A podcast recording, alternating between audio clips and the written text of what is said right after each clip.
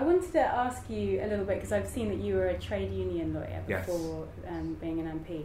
Um, did you do legal aid cases, and and how different do you think your job would look now since the legal aid cuts? Well, I didn't do legal aid cases because I uh, worked for a law firm, uh, Thompson Solicitors. I did work uh, in the employment department, in the employment tribunals for trade unions. So all the trade union members didn't need legal aid because the collective pot of the union would support them to take their case. But of Uh-huh. course, access to justice came into the equation when the Conservative Liberal Democrat coalition introduced employment tribunal fees, which saw a huge percentage drop of people bringing Mm. employment tribunal cases. At the same time, there wasn't, sadly, a huge drop in bosses treating people badly, whether that be unfair dismissal, discrimination, breach of maternity rights, um, race, um, discrimination on grounds of uh, race, religion, um, or political belief. All of these cases and these instances were still occurring, Hmm. yet people were being priced out of um, taking uh, the, the matter forward. Yeah. And of course, that ended up in the uh, Supreme Court deciding on the 26th of July 2017 that those employment tribunal fees were an unlawful Uh-huh. barrier to access to justice. So the same principles apply, really, in that the employment tribunal fees that were introduced in the area that I practiced in as a lawyer before becoming an MP were part and parcel of the Mm. government's attacks on access to justice for ordinary Mm. people. And of course, their changes to legal aid are all part of that too. hmm And so the, the employment tribunal fees were found to be um, unlawful. And um, um, I think some of the arguments that the court used to decide that um, they were un, un, unlawful also applies to some of the arguments around legal aid and, and the means test and the financial eligibility test. Um, so, um, I mean, do you have does does Labour have any specific plans around the financial eligibility test of legal aid? We'll be announcing further plans in due course. We have made announcements about returning things within the scope of legal aid already, Yeah. which I think are exciting plans that have been well received. Uh, both early legal advice in relation to family law, uh, also early legal advice in relation to housing law, which would benefit up to 50,000 households uh, a year. We've also um, announced that we would uh, introduce um, people being able to get legal assistance to prepare their case for judicial review, which I think is a very important part of holding the state uh, to account. And you can see this is becoming more and more prevalent with some of these environmental issues, uh, actually. Mm. Um, and as well, of course, this week, today in fact, we made an announcement about uh, advice for people uh, who are wanting to appeal their decisions about their social security made by the Department of Work and Pensions. Hmm So you would be restoring early advice for people with benefits problems. Yeah, for people who are, are wanting to appeal against uh, Uh-huh. the decision of the Department Uh-huh. of Work and Pensions. I mean, if you look at it, a huge proportion of the decisions of the DWP are incorrect. Mm. and some people are appealing them um, but not winning on the basis uh, that maybe they don't have that legal advice in the first place. Some people won't be appealing them because they don't get the legal advice Mm, telling them to appeal them. And of course, um, the majority of these cases are actually incorrectly decided, and you know, which is shown by once they go to the uh, the hearing, Mm. uh, the majority of cases are lost by the DWP in these Mm. uh, key areas. So we think this is um, really an important uh, an, an important step. And any member of parliament does advice sessions to the constituents will see that housing law or housing issues and benefits issues, for Mm. me certainly, are the two main issues raised Mm. in my advice sessions. So the logic flows from that. That people actually don't necessarily need an MP to help them with it. They're only coming to see an MP lawyer. because they can't get uh, a lawyer. Yeah. So hopefully these policies will address that issue once we're in government. So, uh, in your um, job as, as a constituency member, do you see lots of people? I mean, is a lot of your job ta- time taken up dealing with people with actually that have legal problems? Uh, yes, and people are coming to see the Member of Parliament in desperation because they can't find uh, a lawyer. Mm. So they don't realise necessarily that uh, a Member of Parliament isn't the best placed person to help them. Of course, we help them in any way we can. We do succeed in getting the DWP to think again sometimes, sorting out housing cases. But people come to see me uh, in tears at the decisions made by these assessors for the DWP when they're being assessed as doing things or being able to do things that they Mm. clearly can't do. And it does really break your heart. So I'm pleased to have announced this policy today because it will help uh, those people. I mean, Mm. ni- there's been a 99% cut, as your recent video shows, uh, in the number of people getting um, legal aid for these uh, benefits issues, and that's Mhm. incredible. Yeah, and it, and it's affecting the most vulnerable. Exactly. Um, And we argue, by the way, that this is part and parcel of the conservative attacks on people. So at the same time as they introduce mm, um, the botched universal credit system and the problems there's been with huge human consequences in the rollout of that. At the same time, at the same time, they're actually tying people's hands behind their back when it comes to defending their rights, Mm. defending their podi- uh, p- position, and getting legal advice. It can't Mm. can't be right. yeah, absolutely. Um, yeah, there's, it's a cultural thing as well. So, I mean, you were just talking about the DWP, and it seems like there's a culture within the DWP of trying to withhold um, money to um, that, that is um, people are entitled to. Um, and I think there's something similar going on with the legal aid agency.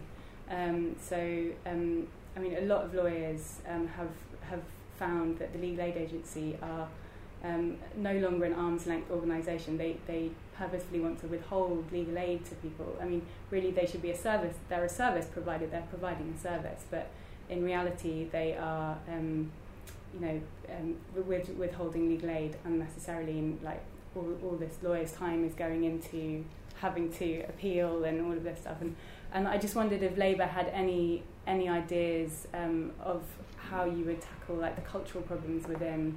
Um, well, we could talk about um, the DWP, but also the legal aid agency. Well, in terms of the DWP, uh, I think the policy announcement we've made today uh, actually will help to change the culture. And I know that uh, when um, Margaret Greenwood is the Secretary of State for the DWP, she'll certainly change the culture in a very positive way, and she'll be running the DWP in a totally different way. Uh, but we think that the policy we've announced today will also help to change the culture in the DWP, putting the onus uh, on them to get the decisions right in the first place. Mm. And I think that's very, very uh, important. And empowering people to fight back against incorrect decisions. Under a Labour government, of course, there'll be a lot less uh, incorrect decisions, a lot fewer incorrect decisions, because, uh, as you said, the culture will uh, the culture will change. How are you putting the onus on the DWP to get their decisions right in the new policy? Well, the fact is that when um, legal aid is provided for the advice, it kind of puts uh, people on notice, doesn't it, that a Labour government is committed. It puts people in government, and by that I mean the people who work in the departments. It puts them on notice that we're committed to empowering people to fight back against incorrect decisions made by the state, even when Labour is in government. So I think that will change people's mindset. They'll be very aware that people will be making these appeals, Mm. uh, having um, obtained legal advice under legal aid, having been able to obtain advice uh, under legal aid. So I think it it shows and sends a signal that we're not just. I mean, we're not in the practice of defending all decisions of the state, even where they're incorrect. Mm. You know, we want to put uh, people first, really empower people to fight back against those incorrect decisions. Okay. And as for legal aid, you know, I think it is the case that um, legal aid has all too often become the forgotten pillar of the welfare state. And just as access to healthcare uh, is a right of every citizen and doesn't depend upon the depth of your pocket, so in the same way, access to justice should be treated in the same way, a key tenet of our uh, democracy, uh, really. Uh, and we want to return access to justice to being a central part of uh, every uh, citizen's right. Mm. So, which areas specifically would you be um, restoring? Because I mean, so there's immigrate. It was so legal aid was Mm. removed by the Legal Aid Mm. Sentencing and Punishment Offenders Act 2012. Um, it was r- various um, areas of scope. So immigration was one of them. Is that um, something that Labour would restore? We'll be uh, addressing uh, that issue of the situation that people uh, are being put in um, because of the inhumane, incorrect decisions of the Home Office, and which I'm working with Diane Abbott at the moment, a Shadow Home Secretary, to work out the exact practicalities of the arrangement and the announcement. But that is an issue we'll be addressing on top of the issues we've already um, given formal policy announcements on in relation to family law, Mhm. housing law, and welfare benefits law as well. Mhm. And of, and of course, uh, we've set out our plans for the future of law centres as well, and our vision for the future of law centres, which we think is linked because Yeah. we want to see law centres as engines of empowerment for working class communities and all their diversity, enabling people to uh, fight back Mm. against these unjust uh, decisions, whether it be single mothers fighting back against lousy landlords, Mm. um, exploited workers fighting back against bullying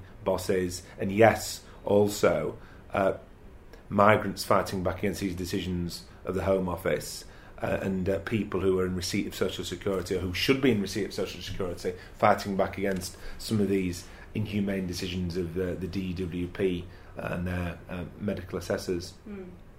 So, um, so okay. So, can we just look at the areas of law? So, you've said you're you've committed to restoring. Um, is it just early advice? Yes. Or early advice of housing for family um, and for welfare benefits. Yes, Um, and also judicial review.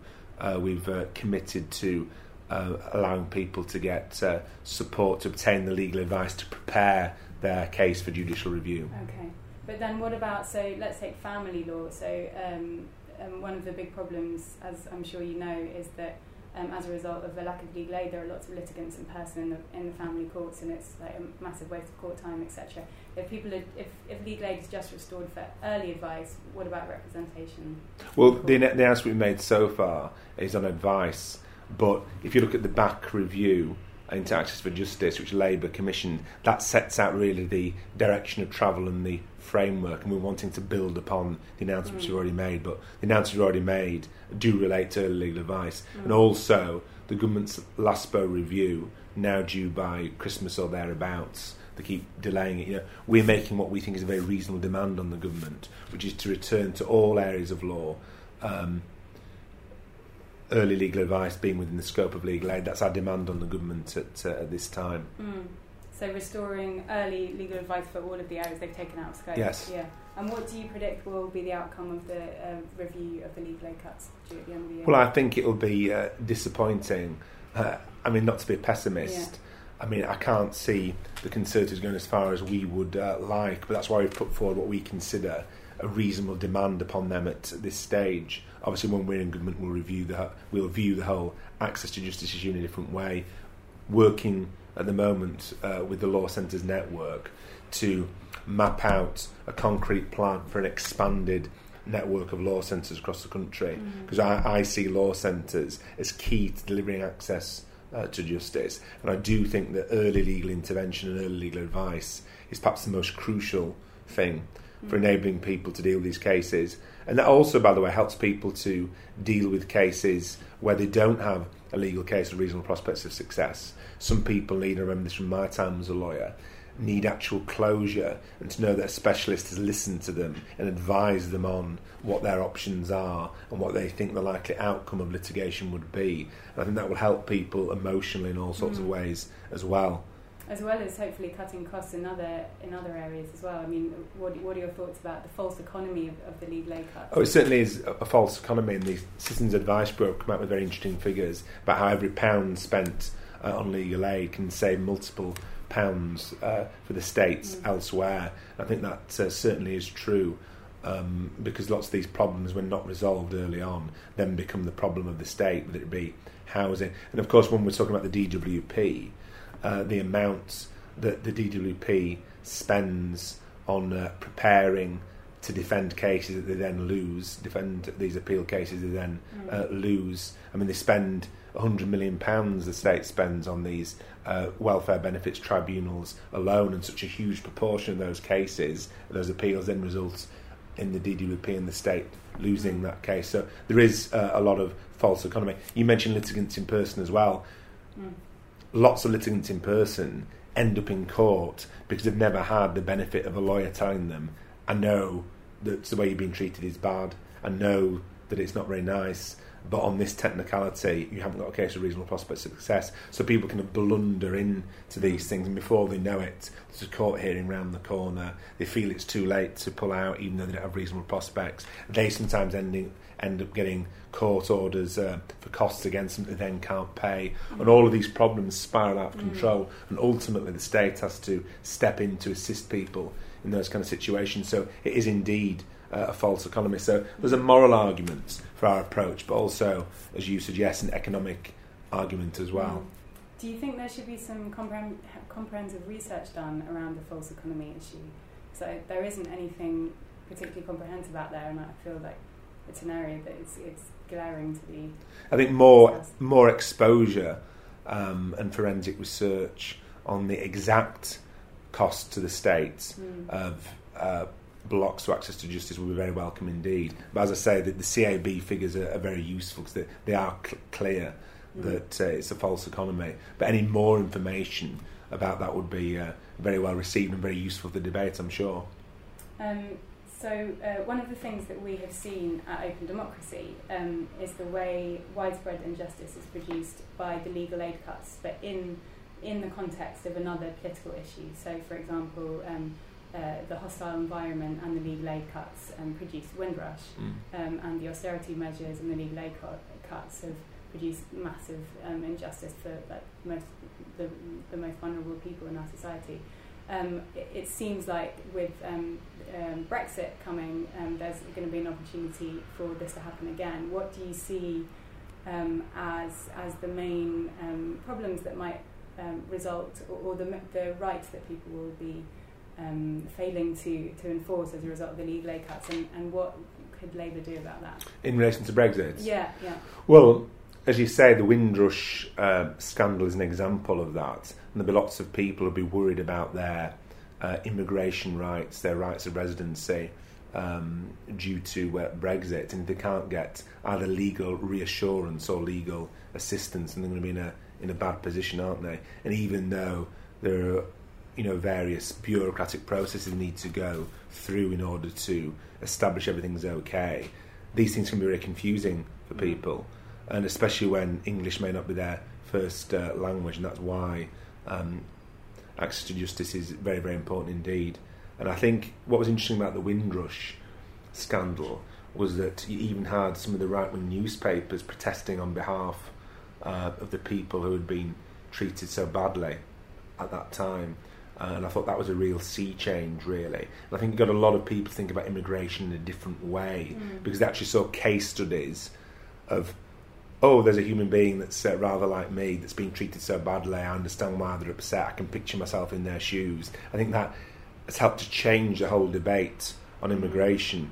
Uh, I've noticed that in my own uh, constituency and people who traditionally might yeah, you might expect to take a different view on immigration were very much on the side uh, of those citizens who'd been treated so badly. So, in the same way, I think that the scandal over the effects of the way that universal credit has been uh, rolled out, more and more people knowing people who've failed unjustly the medical capability assessments. Of course, Labour would abolish. I think these things maybe will get people thinking differently about legal aid and access to justice mm. because both politicians who want to maintain the status quo and journalists are being content to peddle lazy arguments about fat cat lawyers and the rest of it, which is actually what we're talking about, the people that most need legal uh, assistance. And so actually it is a working class issue, actually it is a majoritarian issue, and it's those whose rights have been threatened or taken away by the last eight years of austerity that actually need legal assistance and advice most. It's not some nebulous uh, argument for the privileged by any means whatsoever. Mm. Yeah. Well, um, you mentioned fact that lawyers. I mean, um, um, as I'm sure you know, uh, the reality of legal aid um, lawyers is that they earn very little money sometimes, um, and a lot of them are, have gradually been moving away from legal aid, um, legal work, and to find other financially viable um, em- you know, employment. Um, and so one of the things that seems to be happening is that even where there is legal aid available, um, there's a lack of legal aid providers. Um, and um, uh, and another problem that's coming off that is that um, a lot of the skills um, that, that legal aid providers need, um, legal aid lawyers need, are being lost because as they leave the profession, they, they can't pass these very specific skills down. That, that's completely correct, and that's the point I've been making in relation to our vision for the future law centres. And I've made the point that people think things have reached a rock bottom now. We haven't actually reached the nadir in reality because if you look at the age profile uh, of legal aid lawyers, social welfare lawyers, it's basically a time bomb waiting to happen. And in between five, six, and ten years, we could actually see the virtual extinction mm. of that very noble aspect, particularly noble aspect of the legal profession. And so, when we're talking about expanded and further supported network of law centres, you know, we're looking at ways in which the state can fund extra training contracts uh, in law centres across the country. Uh, so, I mean, for example, for a relatively small amount of money, uh, you could have subject to capacity, you know, two training contracts in every law centre in the, in the country, uh, speaking hypothetically, and that could really train up the next generation of social welfare lawyers to enable the current lawyers to pass on that torch mm. uh, to that next generation. If we don't do that, then you're right, we could bring back all the legal aid we wanted, but if there are no lawyers to deliver that, then it's really just uh, an advance in theory mm. rather than in uh, practice. And we also think that by using law centres um, to train up the next generation of social welfare lawyers, we can actually um, get more people into the legal profession from what are termed but shouldn't be non-traditional backgrounds as well, mm. uh, underrepresented groups, mm. whether that be economically or in terms of black and minority ethnic lawyers or the rest of it. Yeah. So that will be through the Law Centre initiative. Yeah, that's that, that's something we are committed to do. Yeah. Um, so um, back to Brexit, uh, just just um, for a little bit. Um, I mean, uh, what do you see as being the main issue, issues for justice um, arising from Brexit? Well, the main issues for justice, uh, really, in terms of the political withdrawal agreements that the Prime Minister is uh, pursuing, um, there's a lack of certainty right across the board uh, in relation to family law, and of course, there are more and more people who during family breakdowns, the issues of child custody or visitation rights actually extend to the uh, European mainland as well. So the vagueness in relation to how we will work with our colleagues in on mainland Europe in relation to family law uh, is concerning. Um, and of course, workers' rights actually, because if you look at what the government has proposed in its political withdrawal framework, it talks about non-regression on workers' rights, which might sound quite good, but if you look into into detail, you see that non-regression just means we won't regress from the current point, so we could end up far behind the rest of Europe on workers' rights as workers' rights hopefully advance across uh, the rest of Europe. But as well, the non regression principle, as the government explains it, means in totality, we, our workers' rights won't reduce. So our workers' rights could reduce, for example, in relation to uh, paid annual leave, in relation to maternity rights. But if the government could argue that's balanced up by better workers' rights in another area, they could argue that in totality workers' rights haven't regressed. And that troubles me as well because it just seems that it's like a backdoor way to reducing workers' rights. So that particularly uh, concerns me as well. But the point you made earlier about people's uh, immigration status uh, as well, people are going to be very worried. And when they've seen what's happened with the Windrush citizens, they're going to be even more worried. And all the assurances under the sun won't uh, relieve people's worry, given what they've seen happen previously. We were told, don't worry, nobody's been deported as a result of the um, Windrush scandal. It turned out they had. Mm-hmm.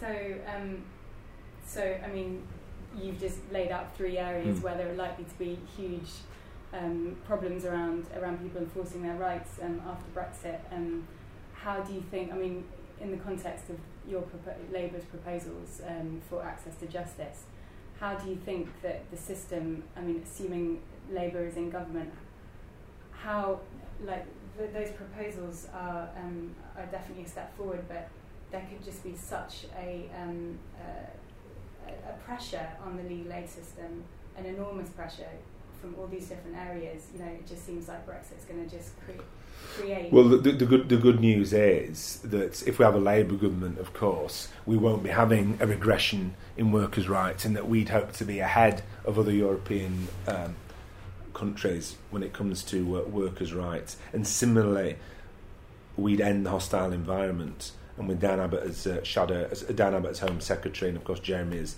Prime Minister, it'd be a totally different uh, environment. Uh, we'd have a, you know, a fair and reasonably managed migration policy uh, that isn't characterised by the hostile environment. So I don't think we can isolate mm. Brexit from sure. from other things. Um, I think we've got to look at what is the policy agenda. For example, our housing policy would also remove a lot of the abilities uh, of rogue landlords to get away with what they're getting away with. Our policy of uh, building a huge number of council houses and truly affordable homes would obviously uh, very much mitigate against the big issue that comes up of people in substandard private uh, accommodation, you know, where they're having problems about the, the quality uh, the accommodation. So there are other ways we can redress uh, these sure. injustices as well. Sure, but it does seem like Brexit is going to throw a lot of um, people into uncertainty, and they're going to need lawyers to help them navigate navigate solutions, even where the wider policies are mm. are more more favourable. Um, how do you think that the, the legal aid system will deal with, with that volume of of need? I mean, uh, like I suppose the question really comes down to money. I mean, do you, do you think that you're going to be able to put enough money into the legal aid system to be able to support that?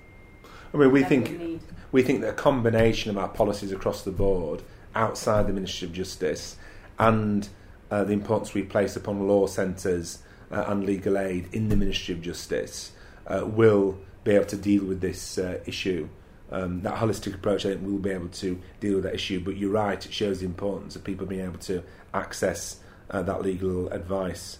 But but I, I, I do think that when it comes to issue, I mean, the most obvious issue is uh, people's migration status, isn't it, in terms of Brexit and them needing legal advice, and also uh, people's um, people's ability to persuade their employer that there's nothing incorrect about them being able to work for that employer.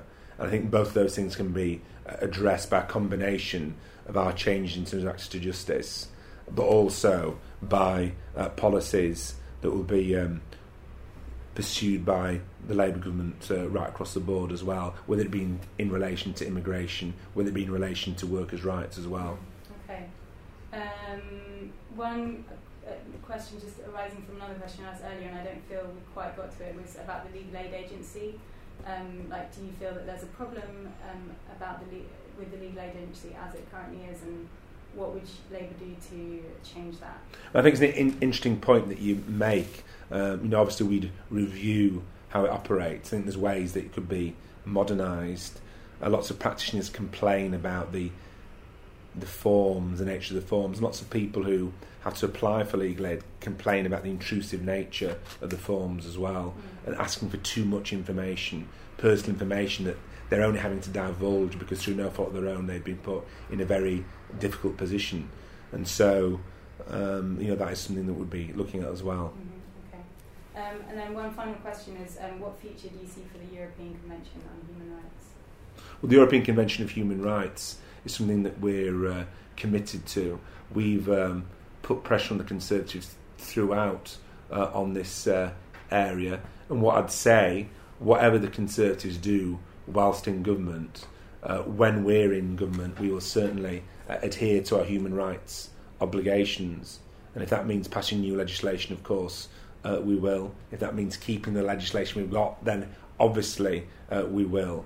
But we realise that these things are under threat. We realise that there are Tory ideologues who want to do away with human rights. So, you know, we've been talking about how it's important to stand up for human rights and actually make clear to people that human rights and the Human Rights Act and the European Convention of Human Rights isn't applicable just to what the newspapers say it's applicable to, which is these really strange, unusual, particular cases. Actually, it's meant to be there to protect us all And so that's something we're, we're very proud of. We're very proud that it's the Labour government that introduced the Human Rights Act, and so we're totally committed to human rights. Okay. And is there anything else you'd like to add? No, I think that's uh, about about it really in terms of the, the subject of access to justice uh, and legal aid. I think in terms of the next generation of lawyers and social welfare lawyers, I did mention obviously the the law centres as the kind of training ground for the next generation. But obviously, working cross department, the fact that we're going to abolish tuition fees also plays a significant role because I remember so many people who I went to law college with wanted to do social welfare law. Uh, that was where their heart was. They ended up having to take training contracts at corporate law firms, not because they wanted to, but because that was the economic reality. Because it was only the corporate law firms that could give them the financial support through their legal practice course, could give them a training contract, and given that they were saddled with so much debt, some of these things became ec- economic uh, necessities. And there's few things more heartbreaking than see, seeing people have to dedicate their working uh, life to something they don't really believe in. So we can relieve, we can give people more choice.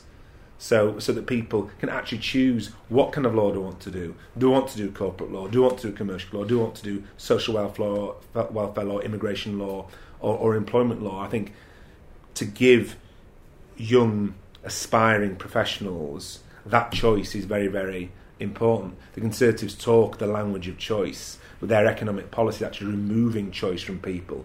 But the choice that's the section of society they most remove choice from actually the underrepresented uh, groups as well. There is one final point I want to make, if that's okay, uh, about people being aware of their rights, because I'm often made the point that people's rights, hard-won rights, aren't worth the paper they're written on if they can't get advice uh, on those rights. Uh, but also, if they're not aware of those rights, and so, what we want to do in government is use the state really to push a big national political education program, not political education, a national legal education program to inform people of their rights. I mean, imagine uh, if instead of using the state's resources to send go home vans round the estates to create a hostile environment for migrants or for people who people presume uh, are migrants. Imagine if there's an advertising campaign supported by the government to tell people what is your right in relation to the national minimum wage, what's your right in relation to maternity leave, what is your right uh, in uh, relation to your rights against your uh, landlord, uh, what what are your rights in relation to uh, all of these things, what your like, what are your rights not to be discriminated against in the workplace or in shops or bars or restaurants or the rest of it or on public transport all of these things I think could help to empower people. Because one, one of the things I learned from being a lawyer was that we all knew inside out people's employment rights.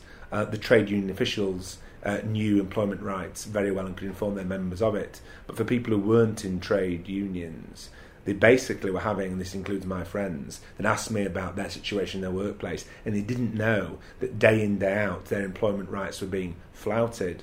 And whilst ignorance is no excuse in the law, it may even be that their employers, especially the small ones, didn't know that they were breaching their employees' employment rights. And that's why public education uh, on people's legal rights are so important, because we've got to ensure that these rights aren't just theoretical aspirations, but actual realities for mm. everyone in our society. So that's something I'd be very excited about doing. I think something very positive, something that for a relatively small amount of money, the state can make a real difference in terms of empowering uh, people to assert their own rights against those whom, without these rights, would be far, far, far more powerful than they are on a day-to-day basis. So like posters in, in housing.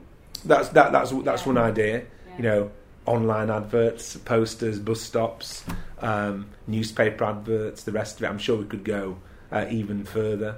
Uh, it could be on the back of people's pay slips. That'd be interesting, wouldn't it? To have people's employment rights on the back of the pay slip they get every month. All, all these ideas are open in for discussion. Yeah, in schools as well. Yeah, yeah, exactly. Okay. Well, thank you very much. No, no, thank you. My pleasure.